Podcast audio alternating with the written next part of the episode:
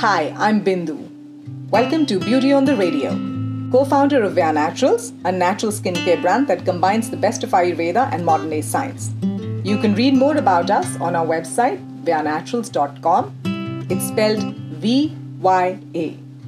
This podcast is available on Apple Podcasts, Google Podcasts, Podbean, Stitcher, and Spotify. Remember to subscribe to Beauty on the Radio on your favorite podcast platform so you don't miss a single episode. Today on Beauty on the Radio, I'm excited to talk to Kanika Tekriwal. She's the founder of Jet Set Go, India's first marketplace for chartered jets, or what can be called as Uber in the skies. Kanika has been recognized by Forbes as one of 30 under 30 entrepreneurs, and in 2015, she was one of the seven Indians on the BBC's list of 100 most inspiring women. Kanika, welcome to the show. Hi, Bindu. Thank you so much for having me over. So let's get started. Uh, Kanika, my first question to you and for you to share with our listeners is your journey in the aviation industry, which even today has very few women in it. How, why, what? Tell us all. You know, I was always very, very passionate about um, aviation. I once wanted to become a pilot, and then I wanted to become an engineer, and I wanted to do all sorts of things in uh, aviation. But I belong to a very traditional uh, business family where girls normally don't work. Oh, wow. So when it came to studying to become any of these things, it was obviously out of question, and I went on to study design. But uh, you know, I was Oh. lucky enough to um, find myself a job at a very young age in the aviation industry. And uh, that's how it all began. I was you know i mean it was the right time at the right place i guess. And um, since then we've just been figuring it out and building it a step at a time Oh, great. So, but has your design education played any role in apart from meddling with the design team consistently on our uh, marketing i don't think it's played any role I see, there you are, some role at least.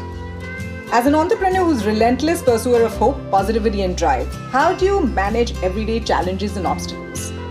funnily enough, I was talking to someone today and I was like, you know, if I was in the business of um, selling tomatoes, life would probably be a lot more simpler because every day we wake up and there's like, you know, some there's a pilot who's had an issue, who's not well, or there's an aircraft which has gone into a maintenance issue and their customer flights going on non-stop and the regulator's not giving us approvals, the one airport decides to close, something or the other consistently goes wrong. And you know, when you're trying to build a high growth business, you're making a lot of commitment which you have to um, keep up to. Today, if I say no to one single customer, it's going to fall back flat really, really badly on my face. So I think, um, you know, fortunately or unfortunately, I've chosen an industry which um, is considered one of the most challenging in the world, both financially and operationally. And uh, so I think challenges and obstacles have become um, Part and second name, you know, to, to um, me. And I think where we really thrive is about is how we solve these. We just don't let them get to us. You know, I was just telling this person today. It's called "Stay strong and carry on." Fix this plane. Do this. Do this. You've got to keep waking up, believing in yourself that you'll, you know, conquer the day. You'll run through the day like you own it, and just keep going. So you're like more like a solution-oriented company versus a problem-oriented. Oh yeah, absolutely. So if my team comes to me with a problem, I'm always like, "Tell me the solution. Otherwise, don't sit in front of my face." there are two ways around this. Yeah. Okay, awesome. Uh, you know what? I'd like you to share at, at least one most challenging thing, or, or maybe the first. How did you get your first big customer, or how did you win your most loyal customer? You know, and coincidentally, our first customer, we couldn't perform the flight. That's Oh. the only customer we've lost all throughout our life. And that's what actually made us pivot our business dramatically. Because we started off as a marketplace for private jets, thinking uh, owners will list their planes and users will use them. But the first very flight that was booked with us, the um, owner cancelled the flight an hour before the flight was to happen and we couldn't activate a plane fast enough. And that's when we realized we just can't be a marketplace. We've got to operate these aircrafts. We've got to take control of their, you know, complete end-to-end services. Only then can we offer the customer as much value as um, the customer deserves. So um, yeah, so the first customer we lost, but after that, I think um, every single customer of ours for the past five years has not has um, stayed with us. You know, we've had a hundred percent customer retention rate, and we've never really spent any market money on marketing of Jet Set Go products whatsoever. So each customer brings us another customer. It's a very word of mouth um, based market, and that's how we've been building it. So, Kanika, it's absolutely fantastic to hear that you have a business that has 100% customer repeat rate. Each customer brings a customer. That's awesome. Thank you so much.